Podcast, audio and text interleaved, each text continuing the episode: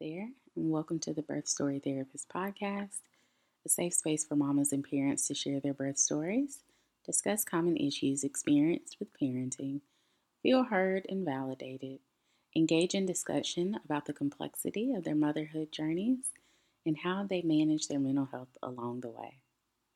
Come here every week to hear from mamas who are just like you, figuring it out one day at a time Hear from myself, Crystal, licensed therapist, host of this podcast, and private practice owner of Southeast Perinatal Counseling.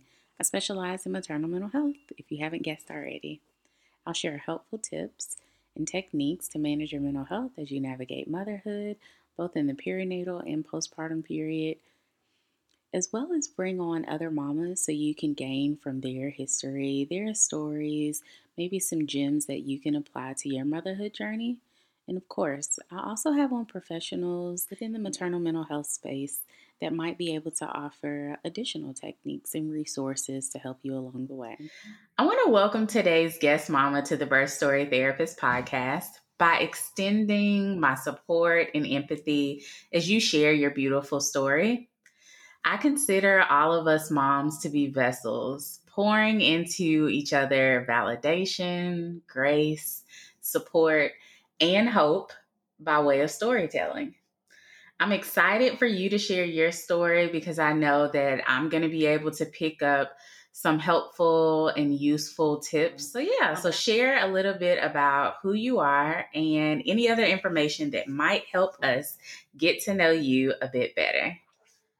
All right. Well, my name is Crystal. I live in Dallas, Texas. I'm originally, well, somewhat originally from uh, Columbia, South Carolina. My family is military. Um, but me and my husband, we met in um, high school and we actually live out here in Dallas now. We're working, um, I do media relations for a transportation company that everyone knows, but I will not say. And yeah, so that's pretty much um, about me. And I just gave birth in March, um, March 31st to be exact, to my very first child, Taj Ali. Um, and he's been so much fun. And yeah, that's that's pretty much about me at this point. Yay! So welcome, Crystal, and congratulations on your new bundle of joy. Thank you. Yeah, so I am really excited for us to jump in and hear all about your birth story. So share with us, you know, what what it looked like when you maybe initially found out that you were expecting up until your labor. All right. Well, um wow, that's that actually is pretty loaded because I feel like so much happened um during my actual pregnancy and also my labor too. So I'll, I'll try to condense it as much as possible. But um, we found out we were pregnant in, let's see, it was July. Um, really exciting time. I kind of knew that during the whole quarantine process that it was likely going to happen. but um, we were really excited. Just, you know, the news, we waited for a very long time. Um, as I was saying before, you know, my husband and I, we've been together since the 12th grade. Um, pretty much, well, not the 12th grade, the, yeah, well, yeah, the 12th grade. so I, it's been a really long time. Um, and, you know, we just waited. Um, we even, you know, coming out here, we just kind of wanted to have time to just be married and have that experience. So we were really ready for children. We both really love kids. And um, it kind of just happened. It just kind of felt like it was the right time, and um, finding out was pretty great. Um, first trimester, easy. Second trimester, I started to feel somewhat like some pain um, in my like pubic bone area. So that was probably the only issue with my second trimester. Third trimester, it was a whole different animal. It was so wild. Um, it was like everything that could possibly happen started happening. So we found out that the um, pubic bone pain was actually something called, and um, you all will find that I can't pronounce much of anything that happened to me. during this time, but it was called uh I think it was symphysis pubic dysfunction or something like that, which is an issue where the relaxin in your body, which um, kind of moves your joints for pregnancy and gets your body prepared for um, giving birth, um, you have a little bit too much of that in your body. And if you're already somewhat flexible, um, sometimes it can um, overload those joints and it can cause a lot of severe pain. So I started having to go to physical therapy for that. Um, also, I had a lot of uh, preeclampsia um, scares. So um, I was going back and forth to the doctor. I was monitoring my blood pressure at home. And then um, it would be kind of high, or when I would go into the doctor's office, it would be high also. And then I'd go into the hospital um, because they were really concerned, and all of a sudden it'd be normal. Um, and I'd get sent back home. And this happened multiple times, um, probably four to five times. I, I, don't even remember at this point because everything was so overwhelming during that time. But yeah, so a lot of preeclampsia scares. Um, also, another thing called, oh man, how do I pronounce this one? Cholestasis, um, which um, can be fatal to the baby, um, and it only presents itself as itching in the hands and in the feet. Um, and it's something that a lot of people don't really talk about. So I didn't know about it. I just happened to Google those symptoms and it came up. Um, and it was matching pretty much what was happening to me. So I went into the doctor and they had to uh, take a blood test to see if that was going on. Thankfully, um, it wasn't. So, because they would have had to induce me um, right away, and I was past the time that they would normally induce you um, if you were to have that. So, yeah, so that one was pretty scary too. And um, also, um, another really, this one is embarrassing, but this did happen and it does happen to people. So I'm just gonna say it. I had really bad hemorrhoids to the point where I couldn't leave the house. Like it was really, really bad, really, really painful. You can't sleep on your stomach and sleeping on your back really isn't good during that time. So yeah, it was, it, that was pretty tough. But um, outside of that, as well. This was all during the third trimester. So this is this is a lot. Outside of that as well, um probably the biggest scare was with um COVID, which we can talk about that issue too later, you know, during the podcast and just what that's like being pregnant during this time. Um, I was actually being super cautious. We never did anything, never had people over. Um, I mean, to the point where I hadn't really seen anyone um, during the whole quarantine period. And also, well, especially while I was pregnant. Um, my parents were really interested in coming down. I decided we should all take tests before, you know, just as a safety precaution before anyone came around each other. And I was the only one who came back positive.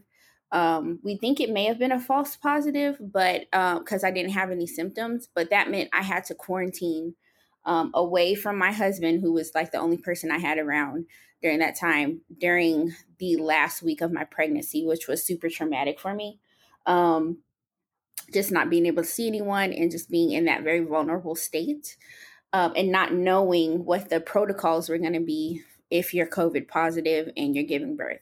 So that one was a really tough one. Um, everything worked out um, in the end, but yeah, so a lot happened during my third trimester. You mentioned several different medical conditions, which I won't even begin to try and pronounce either. So we're going to mm. leave them there. Um, but talk to us about the reality of having to move through those medical complications compared to how maybe you perceived how pregnancy might would have went for you maybe based off of you know traditions around you or you know your even your your friends outside of family or even society or what you see on TV um and and and how that how that ended up shaping out for you. Um it was really kind of just shocking. I think mostly because no one really talks about the scary parts of pregnancy. They talk about the scary parts of labor, of course, but the actual pregnancy process, um, when it comes to all of the things medically that can happen to you, you don't know until you're in the moment and it's happening. to you mm-hmm. um, a lot of times. And then sometimes you'll mention those things to someone um, and they'll be like, oh, yeah, that happened to me. And it's like, why you ain't tell me, girl? but it's, mm-hmm. it's such a it's such a personal process for a lot of people, which I definitely understand. And also too, once you have the baby, it's just like go go go mode. You, sometimes you don't get a chance to reflect, which is really uh, why a podcast like this is so important. But um, having had time to reflect and remember all of those medical things that I went through is actually really shocking. Um, even eh, I'll say, especially probably the most shocking one, even though, you know, the COVID one was like, you know, super major, was the cholestasis one um, with the itching because you do itch in pregnancy. And um, a lot of times, well, with this one, it's with the hands and the feet, but just not knowing what that is, thankfully, you know, that didn't turn out to be anything for me um, just not knowing what that is and never having heard of it. It's not like someone gives you a handbook when you're pregnant and you're like, if you feel this symptom, you know, they might give you like a list when it comes to like gestational diabetes or um, preeclampsia or something like that, because those are the two major ones that they look for. But there are also other small little things that you really have to advocate for yourself for and make sure that you get checked out. Um, yeah, because you, you just don't know sometimes. Yeah, yeah. And I can imagine, you know, I heard you share in the beginning that you and your spouse are down in Dallas. And while I know that you all have made amazing friends, um, it can sometimes feel isolating, especially when you're going through something like this and no one around you is either pregnant or has gone through these things.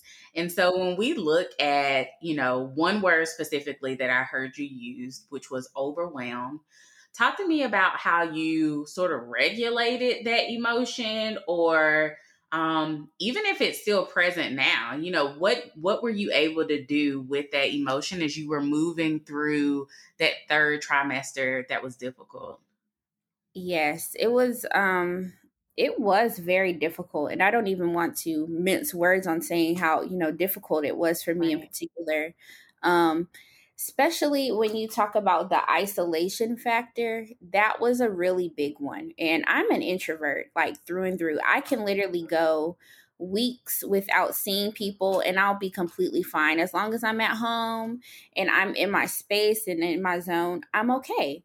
But the reality of the matter is, when you're pregnant, there are some expectations that you just think of automatically with pregnancy, mm-hmm. like being around family, taking pictures, um, um, uh, having a baby shower, that sort of thing. Um, those things are things that I wasn't really comfortable with during this time because of COVID, because I knew that if something happened to me, I want to be able to go to my doctor's appointments, which are really important um, to me, uh, which I wasn't able to go to my last one because of that COVID uh, scare that we had. Um, and just, you know, not wanting anything to happen to the baby, of course, you know, or to to myself or to my spouse if I were to pass COVID on to my spouse. So that caused that extra layer of isolation, just not being able to see anyone. And um, thankfully, I had a lot of friends who were pregnant at the same time. So even though I weren't, I wasn't able to see them, I was able to, you know, talk to them on the phone, text them, you know, share what was going on with me. And that's what I tried to focus on more so than the fact I didn't have that physical support um, day to day because I still had my husband, which he was amazing support. So I was able to lean on him. Um, so what I decided to do was put more emphasis on that emotional support and um, look at how that was helping to benefit me. So I didn't feel so bad about things like not having the baby shower or not having, you know, family able to be there to help me on a day to day basis. Yeah, I really appreciate the fact that you said that, Crystal, because it, you know, further increases or encourages us to um, really think about shifting our perspective from the things that we cannot control or the things that are outside of our control to the things that we can. And I'm sure from what it sounds like, it was useful for you to figure out the things that you can control, which are setting up, you know, Zoom with your family or mm-hmm. friends, or like you said, talking on the phone or texting, trying to find a connection in that way since the in person options were not available. So I really appreciate you sharing that with us. Thank you. Yeah. And so COVID, we're on COVID and you know, it's so important for me to be able to um, really get into the grief that I've heard a lot of moms and parents talk about as it relates to being pregnant and not being able to have some of those things that you mentioned, like a baby shower. Mm-hmm. And so, mm-hmm. talk to me about, if any, did you experience grief of those experiences? And if you did, you know, how were you able to move through them? And I know we talked about your support system, but was there anything internal that you were able to pull from, if possible? Yeah, absolutely. I and I, I would really describe that as a grieving process because um, it's a situation where you imagine your whole life your pregnancy is going to be a certain way and then when it comes the world is literally on its head and you can't expect those same things um, so you definitely go through a process where there's a lot of letting go like of how you expect things to be just for your safety like it's just for safety really at that point. Um so I, I definitely went through that process but what i will say is it wasn't all bad because there are definite trade-offs to being pregnant during this time so while I was upset a lot of times because of things I wasn't going to be able to experience, even my husband, he wasn't able to come to my first ultrasound, which is a really big deal for, you know, families. Um, I didn't have to go to work. I was working from home. So, you know, th- that first trimester that you go through, you're sick, you're feeling, you know, really, really just different because of your hormones. And even, you know, that final trimester just feeling so different in your body as you have like you know just weight on the front of you it's hard to navigate. Working from home was really beneficial for me and um it was actually really relieving because I didn't have to come into work or every day or be out in the world where people want to touch my stomach. And you know just do things that just are like violating the boundaries. So i was able to cultivate for myself just a little hub of safety and just security at home. So that was something that i tried to focus on was just making my home surroundings really comfortable. So um that was really fun for me just settling in further into my home. And um I it kind of helped me keep my mind off of focusing out on what I was missing out on. I will say um, that one of the big things that I really, really wanted to do, I knew I couldn't do much. One of the big things that I really, really wanted to do was take maternity pictures mm. on the day I was scheduled to take maternity pictures. I got rear ended and I had to go to the hospital. Mm. Third trimester for me it was just out of control. Um, and I think that that was really the moment that I confronted the idea that things just aren't going to go how you think they are. So accept what the moment is, accept what it's going to be. And even though it's not the memory that you might want it to be or the situation you want it, it's still a memory. So we're, you know, in the hospital bed taking pictures, you know. Mm-hmm. That's why they face full of makeup, you know, just kind of trying to move past the situation. And you can't always do it. Um, sometimes you just really just need to feel how you're feeling and um, honor those feelings. But for me, um, in particular, in instances like that, when, you know, something like that meant a lot to me, um, it was better for me in that instance to let it go. And I just rescheduled and we took family pictures on Mother's Day weekend. And that was one of the most beautiful experiences for me. So just kind of trying to shift your expectations and birth something new out of it. Yeah, yeah. I really love that. Surrendering to the moment and really allowing yourself to honor your feelings. I really mm-hmm. appreciate that. And, you know, I feel like a lot of times when we do experience expectations that get derailed or don't go as planned, that we do turn inward typically and we're like, all the what ifs, all the negative thoughts start flowing, possibly even negative self talk. Mm-hmm. And it's so important for us to just remember that you know, we are deserving of some self compassion and the next moment where we can find happiness and joy, that we don't have to stick in this moment of somber and um, frustration yeah. and anger and sadness. So, thank you for um, reiterating that and encouraging us all to to remember to extend grace to ourselves in moments where expectations fall. So I appreciate that.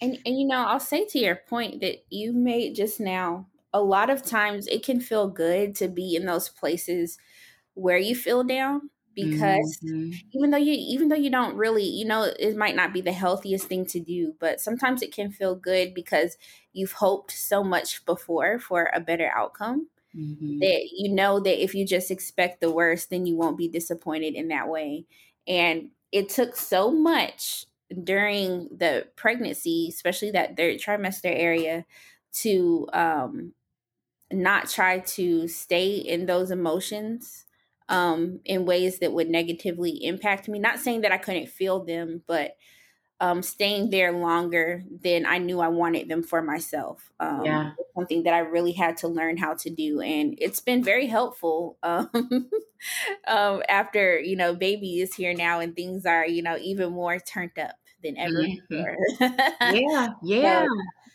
it's yeah. been a learning process. I'll say I'll say to that point because you jogged me there that um, a lot of times those emotions kind of serve as a protective factor, right? Like mm-hmm. you're you're like you know if I think that hell third trimester has already been crazy for me, it's probably gonna get even more. You know what I mean? Like right. you you allow yourself to um, stay in that moment where you're not rejecting these things when it can be helpful to to you know surrender to what to what is actually happening and mm-hmm. to allow yourself to move through those things um, right. yeah yeah i'll tell you you used a word a while back and it was the word boundary as you were talking about um, cultivating um, your home space and really leaning into that before baby taj got here and i know that sometimes creating boundaries, whether it's with work, like I'm not staying late because, you know, I have my little one to get to, or with family, I want to come over, or all sorts of play, even with your time or your physical space. Talk to us about boundaries that you created outside of yourself that um, you had to work through um, and that have helped you as you've navigated motherhood so far. Yeah, I'll definitely say I was consciously creating boundaries um, for myself because my personality type, um, I'm pretty laid back and easygoing. Um, so a lot of times, setting a firm boundary, saying no, it doesn't come as easy to me. I'll just be like, "Oh, I'll do it," or "I'll let it happen," and you know, I'll I'll take care of you know however I feel about it or whatever the fallout is later. Um, I didn't want that for my child. So I knew that I needed to work on that in me first before I would be able to have that um that part of me available for Taj once he was born. So consciously, um, I would make sure that if I wasn't comfortable with something, um, I was vocal about it. So whether that was something um, like as simple as, and, and this is a good thing, people offering help.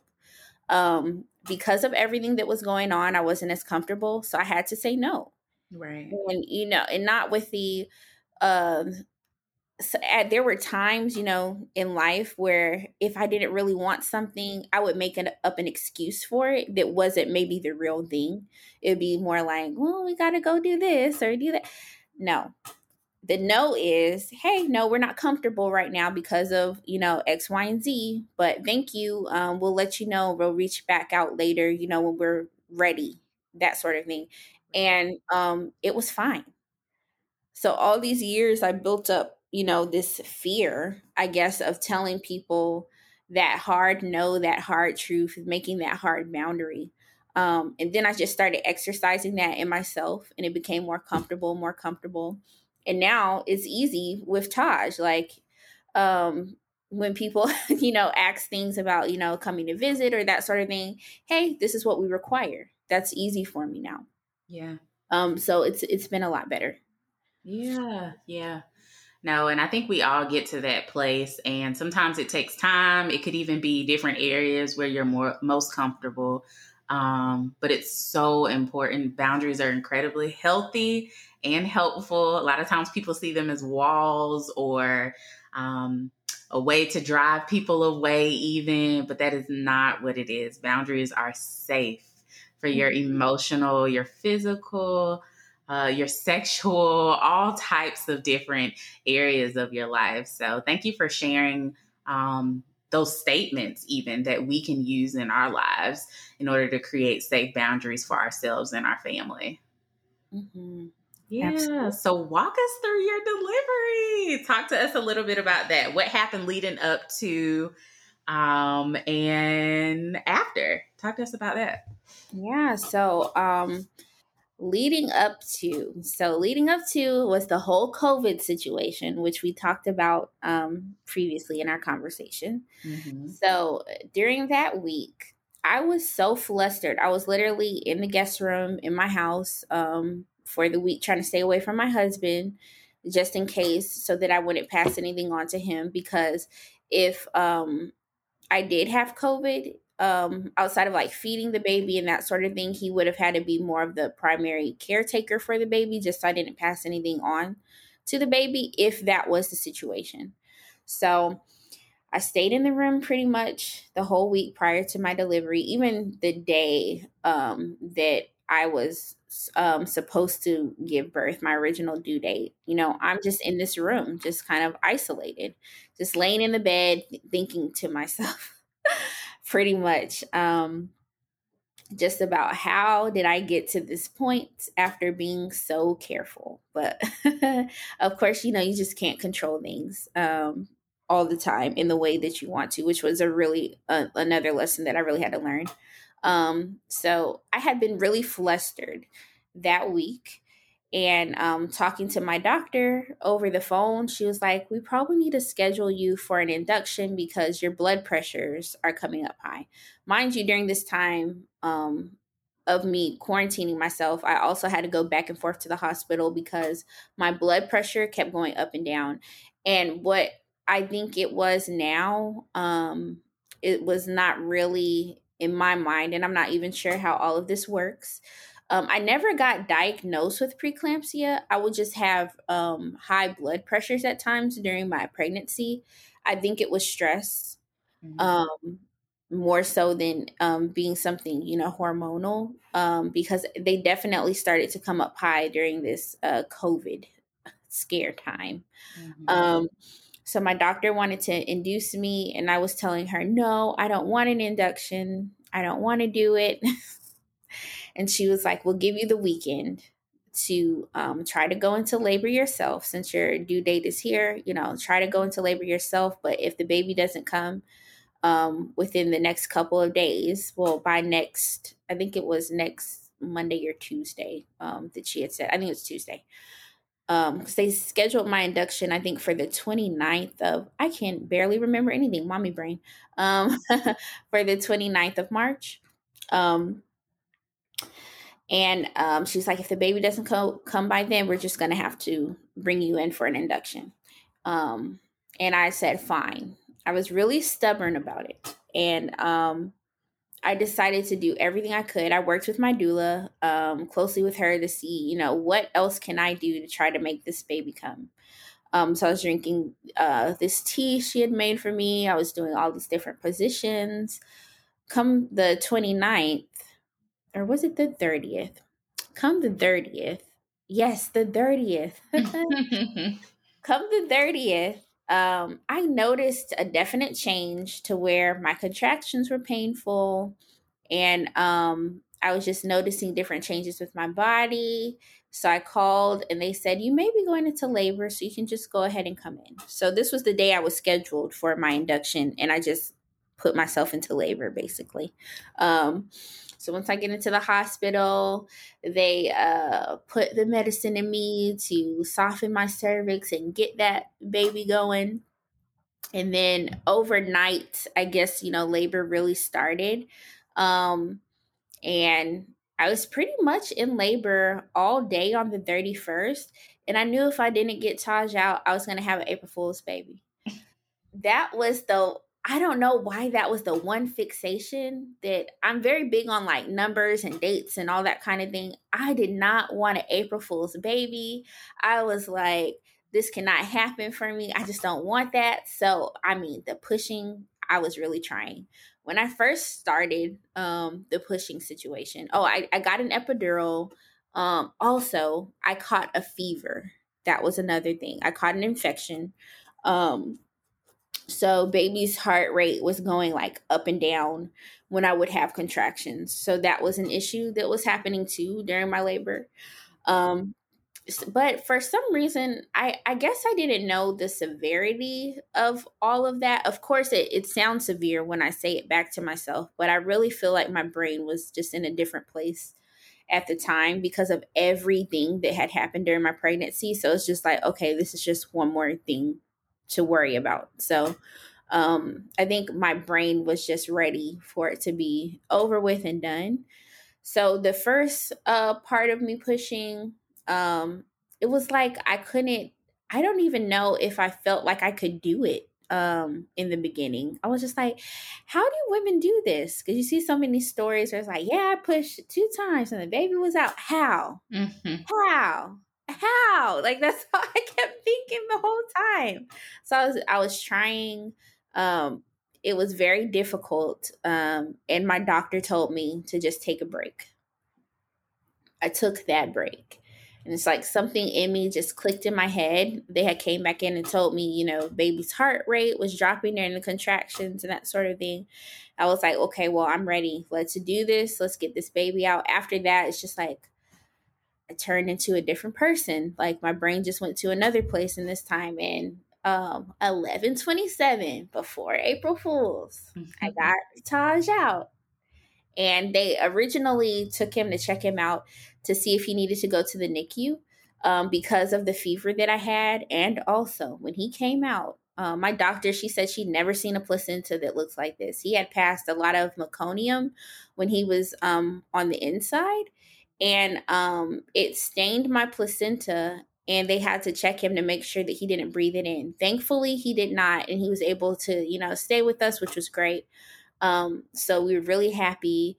He had some jaundice too. So between the infection that I had and um, the jaundice, we ended up staying in the hospital for, I believe, like four days.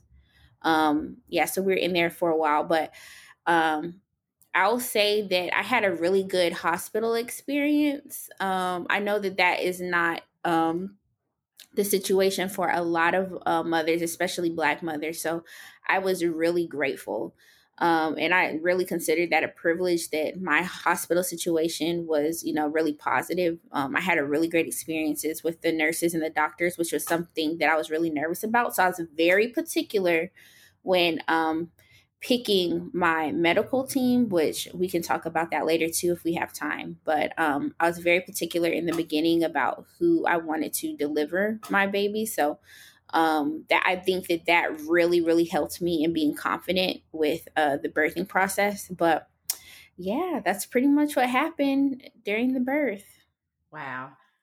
It's I'm sitting over here smiling because I'm thinking like, oh my goodness, like this person who went through all of these things during this third trimester and went out here and just pushed the baby out. You know what I mean? Like, I feel like sometimes we don't necessarily give, I don't know, the light, the beam of light that moms deserve when we talk about childbirth and all of the experiences that go with kind of like how we talked about earlier, those perceptions of how pregnancy was going to go. The exact mm-hmm. same thing with childbirth. Like we think, oh, you know, you get pregnant, you have a healthy pregnancy, you deliver a baby, mom is healthy, right. baby's healthy, no complications. Like you go on mm-hmm. your merry way. And that's just not always the case. And so I appreciate your transparency and talking to us about um, the conditions that you experience in your third trimester and throughout delivery.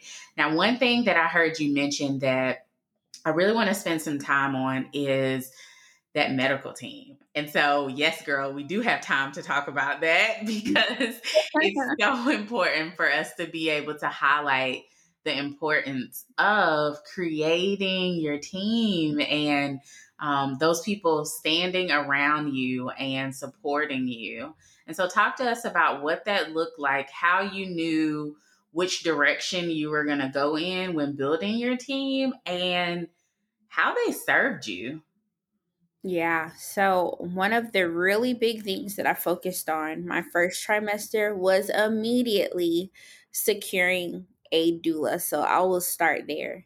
Um, being out here in Texas, not having, you know, a lot of physical support that I could lean on from like family and friends, I definitely wanted to get a doula because I had a lot of questions and I needed a lot of answers and I wanted them when I could get them and right away. So, out in Texas, especially too, living in Dallas, um, the doulas go fast because people kind of are just open to having a doula. I know some other places um, that might be a little less common, but they go fast. You have to book them early. You have to, you know, kind of know early on. So I immediately started researching, and that's where I started was with my doula, because a doula, um, if they're really acquainted with the area, they can also help you add people onto your birth team.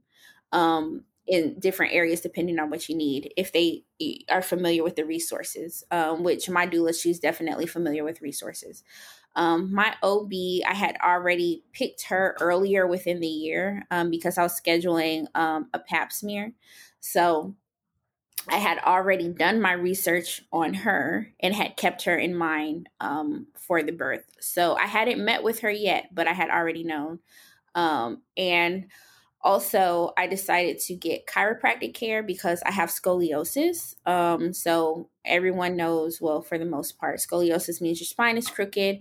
Um, I have that. I have some back issues every once in a while. I knew with pregnancy it would be really difficult um, with carrying the baby. And also, I was nervous about uh, if I needed an epidural, which I ended up getting um, what that experience would be like with scoliosis um, because my sister has it as well and she shared with me her experience. So I didn't know what that experience would be like for me. Um, and I should mention all of these care providers, I picked Black women. Um, that was really important to me, just considering the um, mortality rate.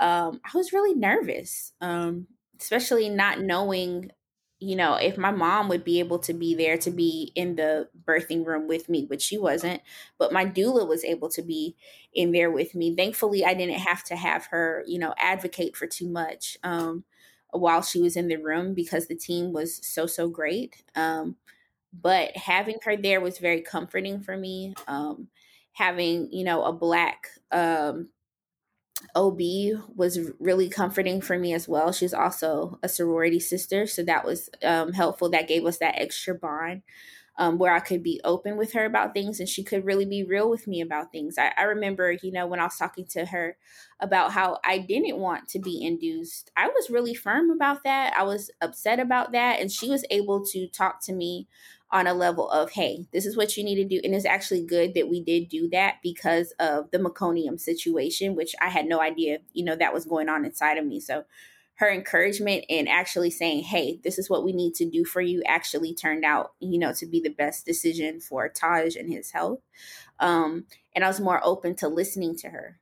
Um, my chiropractor, I would say that was probably one of my favorite experiences was going to the chiropractor. She was way across town but I am very um very sensitive to who you allow to like lay hands on you. you. you know even when it comes down to prayer you know in those situations like who you allow to lay hands on you to like speak over you to interact with you in that way especially when you're pregnant um, that's a, such a sensitive time for you. It, her, her visiting her you know from week to week i did bi-weekly sessions with her to weekly sessions.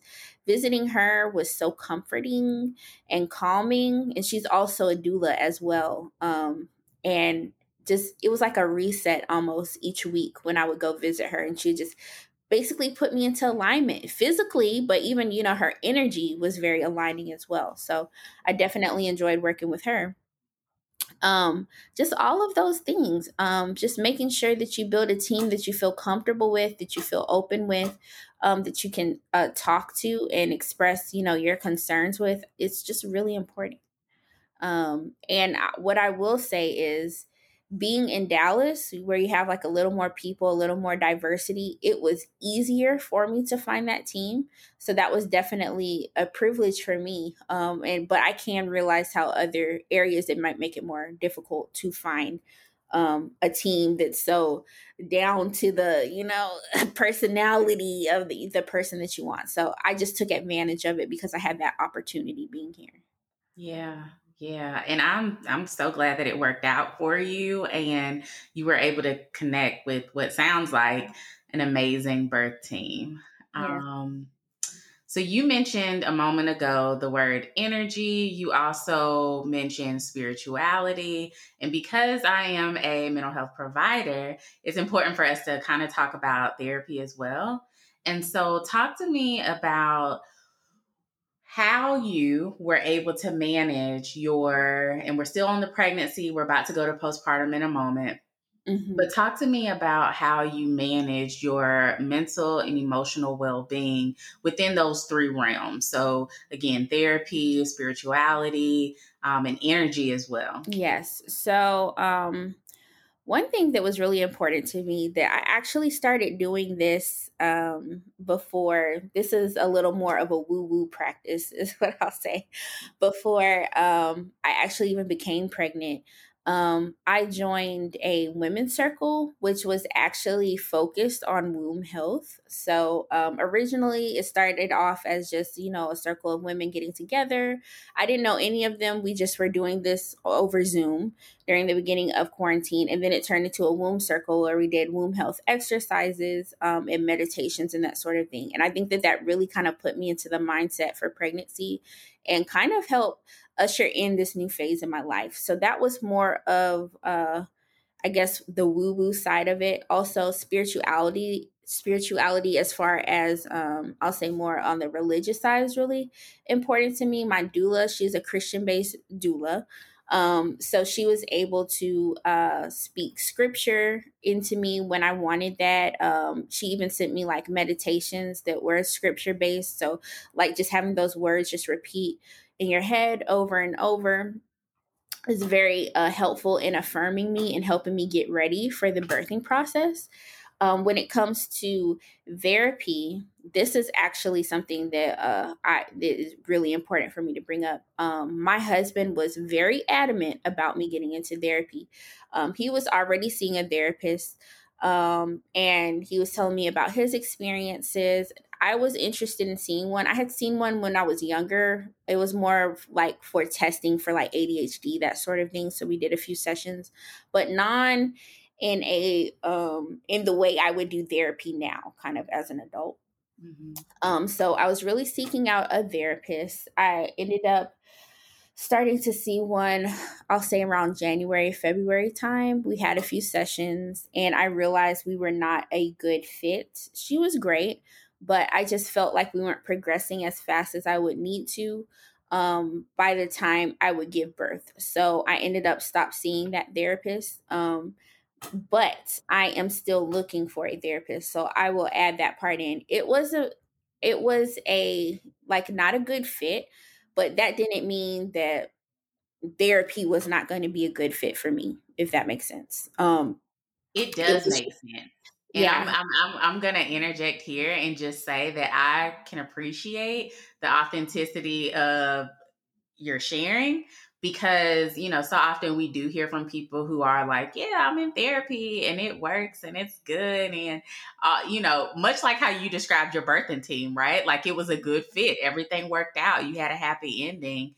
Um, but we don't all the time hear about these stories where it's not a good fit, but you still aren't discouraged by the idea of therapy. And so I think that's what you were about to talk about next. Yeah, I'll say I'm not discouraged by the idea of therapy, but I am now a little um I'm a little more nervous, I'll say, about finding a therapist because therapy is expensive decision to make. Um, not all the time because there are definitely programs where you can, you know, get things for cheaper or for free, even often, you know, depending on the situation. But um, I knew for me it would probably be more of an expensive experience, and it was with my original therapist. So it's like, okay, if you're gonna really make this investment, you do want to get it right. So mm-hmm. it, it makes you a little nervous, but um I got out when I felt like it wasn't right. So I think that that's probably the most important lesson that I learned from that situation is hey, if you're not resonating with something or someone or a situation, stop trying to make it resonate. Once you know it's not resonating with you, once you know you're not feeling the vibe, once you know that the the energy is not there of for what you need, stop staying past that um, because it's just going to be harder on you. It can depend on the situation, it can be harder on the other person or the other thing that's involved in the situation. So just removing myself from that, just take it as a lesson learned and, you know, move on. So yeah, that's where I am with the therapy therapy part. So we talked about uh therapy, spirituality, and what was the other one that you mentioned? Was and um you also mentioned energy and you doing womb circle. Okay, yes, yes. So yeah, that was super important. That was super mm-hmm. Yeah, and I again will um, say that you know we have listeners who um, practice differently and dibble and dab, and as you say, the woo woo stuff. And yeah. yeah. you know the the the key here is being able to find what works for you and the thing that um, facilitates the wellness that you deserve throughout your pregnancy and in your postpartum period.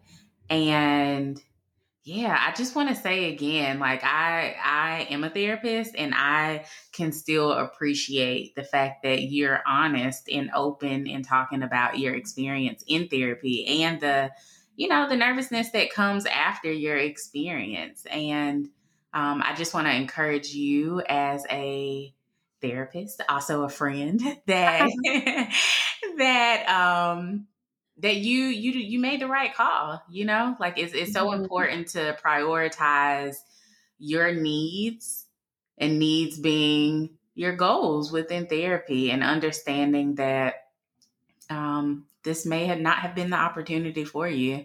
Um, but there is one out there. So I wanted yes. to say that as an encouraging word. And then I want to talk about where you're at now. Like Taj is how old and how is motherhood treating you? What things are you learning that maybe you didn't know about yourself, about your spouse? How is that going together now that you all have children? Talk to us a little bit about that while we still have you. Yes. So, wow. When I say this has been um, like the most amazing part of life, uh, that I have experienced thus far. I have been loving being a mom. It's been so exciting to me. Just you just start to see life through a different lens, um, in a way. And it's to me, it just has felt like we're just meeting a little old friend that we've had for forever and they're just coming back to see us. It just felt like he's just integrated into our family so quickly and so fast. Um, and we just love him. He's he's been definitely a joy. Um, I will say, uh, as far as my spouse goes, we've been together so long that you almost feel like, in some ways, I'll say during your younger years, um, when you've been with someone this long, people are always like, "How how are you with them for all of these years?" It's almost like when you're young, you meet a new person because we change so often. You know, as children, um, we change so often. Um, almost year to year. You just it's like you're meeting a new person all the time. so so it either works or it doesn't thankfully you know ours worked but um as you get older you kind of just grow into who you are and so you thinking you're thinking you know this person you know what you can expect from them and then all of a sudden they surprise you and i'll say with um with parenthood i've always known he was going to be an awesome father just seeing how he interacts with his cousins with his you know siblings and you know um just like with his family but um, seeing it in action has been just you just fall in love all over again. mm-hmm. You just fall in love just seeing them, you know, just love on your child that you made together, and um, just seeing them change into an even better and more awesome person um, from having your child in uh, life together and that sort of thing. So um, that's been really awesome. And I'll say, um, as far as I go, as coming into motherhood, I really shocked myself. I was really nervous, I'll say, because um, I knew that I was going to like being a mom, but I didn't know how to get past Crystal as just, you know, Crystal can do whatever she wants, you know, like out here I can get in my car whenever I want to and go to the store and go out with my friends and all that sort of thing. Getting past, you know, that in my mind as that version of me to having more responsibility where hey, you know, I have to be home with my child. I have to make sure they get their um, doctors. I don't even like send doctor's appointments for myself and I have like a whole human I have to set doctor's appointments for. Like it's just it's like it was blowing my mind but now I'm at that point in life and it's like you just do it. And I've enjoyed doing it and I've enjoyed seeing that part of myself of um, taking responsibility for another little person. So just seeing myself um, just get into that role so quickly it's it's like here's what I'll say kind of about pregnancy and giving birth. Um, it's one of those moments in life that if if you do have your baby on or near your due date it's like you know that that's coming and then all of a sudden on that day things just change forever.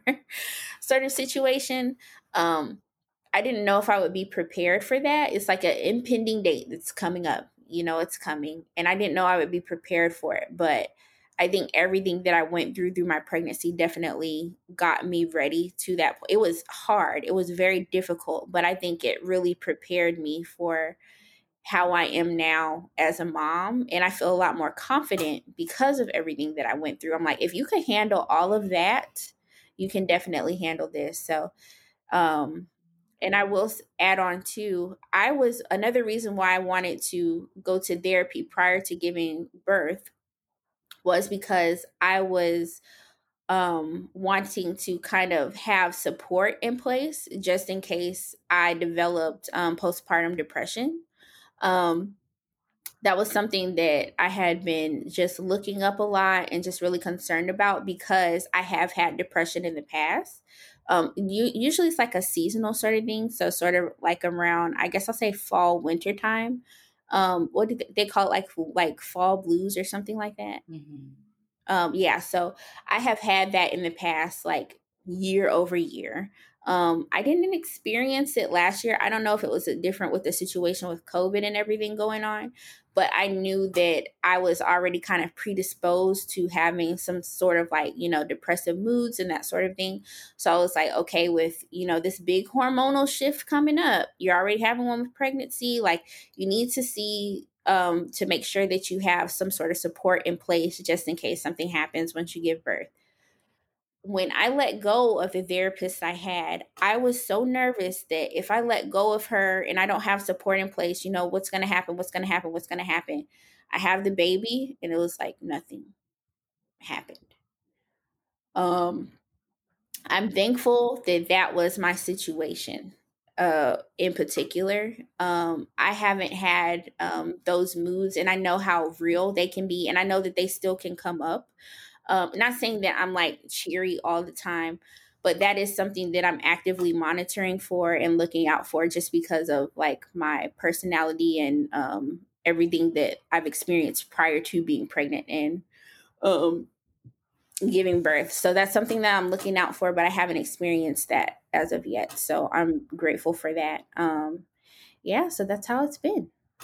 Yeah, it's so beautiful. I hear you talk about your spouse and him growing into fatherhood and you coming into motherhood and this uncertainty that you had surrounding um, you know what that would look like for you and how it's all pretty much fallen into place. On the days where you have felt not so cheery i'll use your word cheery not so cheery yeah. um what does that look like? And what things do you i guess use to cope? And move through to be resilient to the other side. Yeah what does that look like? Um not good. Mm-hmm. not good and i put good in you know air quotes because mm-hmm. that can be different for you know some different people like yeah it just depends on your perspective but um motherhood is tough. Like i say you know I, I really enjoyed it i've been having a good time but there's no doubt that it can be really really difficult and um it's constant reframing so anytime i'm starting to get down about something um, I either try to reframe it or I try to vocalize um, what I'm experiencing. So, um, in my household, we're pretty vocal about emotions. Um, my husband, he's really vocal about his emotions. I've learned to be vocal about my emotions because I haven't always been that way, but I think I definitely kind of learned that from him. Um, so we definitely share with each other how we're feeling. So if I'm not feeling good about a situation, or if I'm just, you know, kind of moody or just, you know, in the moment, I'll express that to him. And if there is a need that I need met, um, if that's something that I can do myself, I try to do it if that's something that I can get help with, that's something that I'm working on. Um, sometimes when it comes to those emotions that I need help with, like if I need something externally that can be done, I oftentimes want to do it myself, which is not always the best thing, especially when I was going through all that medical stuff during pregnancy. Um, it's hard on your body. Like, I, even now, like I have, um, what is it now? Another thing I can't pronounce mm-hmm. the rec- diastasis recti recti where your abs separate mm-hmm. and you mm-hmm. have that uh what they call like the mummy tummy and the separation i have that pretty bad um and like even like the extra skin and stuff. So i've been working on like strengthening my core but there's certain movements that you can't do that you know can kind of make it worse. So even having help um just so i don't overstress my body um just being vocal about those vulnerabilities and you know those feelings um, I think that that has really helped me move past a lot of those down times and days um, to kind of just like reframe and keep it pushing.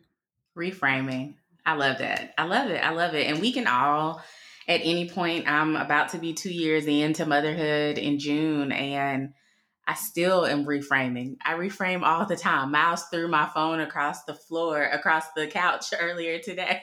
Strong. Um, like he threw my phone across the couch the other day because uh, today because I think he to like I don't even know. That's how busy the day was. I don't even know. Something happened and I don't know whether he wanted to go out, go back outside or he wanted to get in the pool. It was something. And it was a reason to him. So he hauled the phone across the couch and it hit the floor. Mm-hmm. But yeah, so, and I am reframing yeah. constantly. So I say that to say that that is a good gem for all of us to be able to take away in addition to all the other ones that you dropped onto today's episode. Um, so I appreciate that.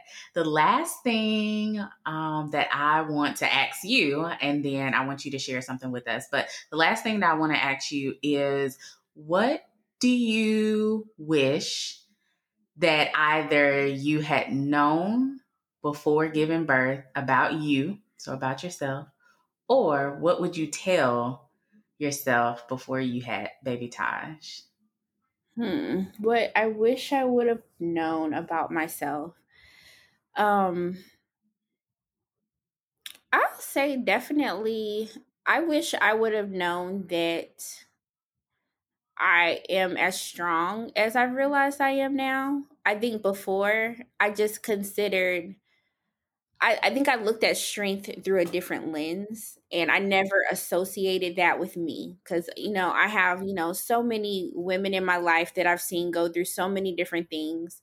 Um, that I'm like, oh wow, like they're so strong, but never thinking that about myself and having seen how I handled everything um, and how I'm handling everything now with, you know, limited assistance. You know, it's just me and my husband here and a baby.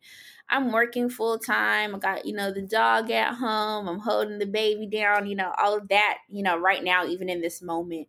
And I'm able to handle it. Even though probably like, you know, a year ago, I would have been like, girl, you're going to do what? Mm-hmm. but I am strong. And I think that, um, you know, I wish I would have known that before, but it took this experience to teach me that. Mm-hmm. So I still feel like uh, I'm glad that I know that now. I will say that. And what was the other question? It was a or. It was answer oh, one. Or. That's the one I picked. it was a or. Um, now the last thing that I asked, you know, all moms is: Is there anything that you would like to share that maybe you didn't already share or that you'd like for other moms who may be listening to hear? Um, I will say, well, I already shared this, but because it was so important to me, um, I'm going to share it again. Pick your birth team. Don't let, you know, the situation kind of pick it for you. Like, don't just go on Google and the first name that pops up is who you pick really look at who you're bringing in. And if you don't feel comfortable, go ahead and switch.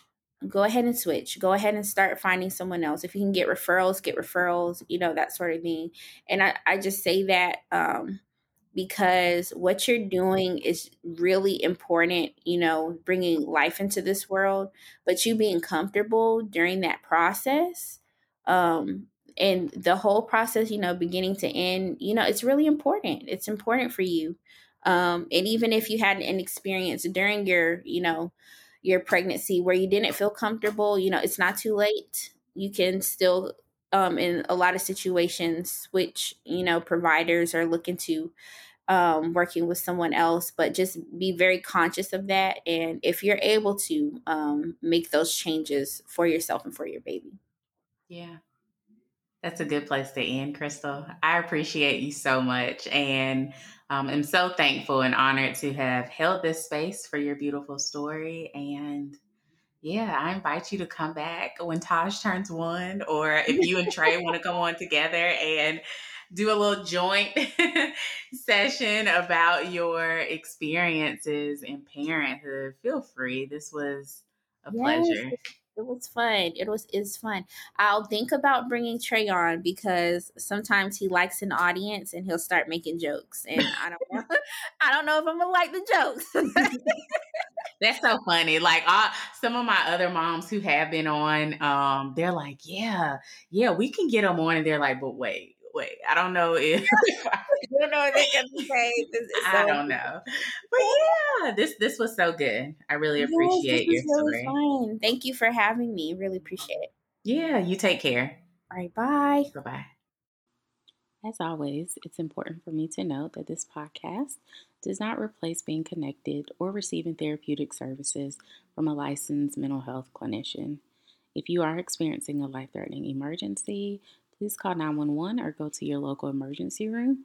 You can also find additional resources on episode two, one being postpartum.net, where you can get connected with support groups as well as therapists, psychiatrists, other providers within your community that may be of service to you on your motherhood journey. Again, that resource is postpartum.net, but you can find additional ones on episode two. Thank you.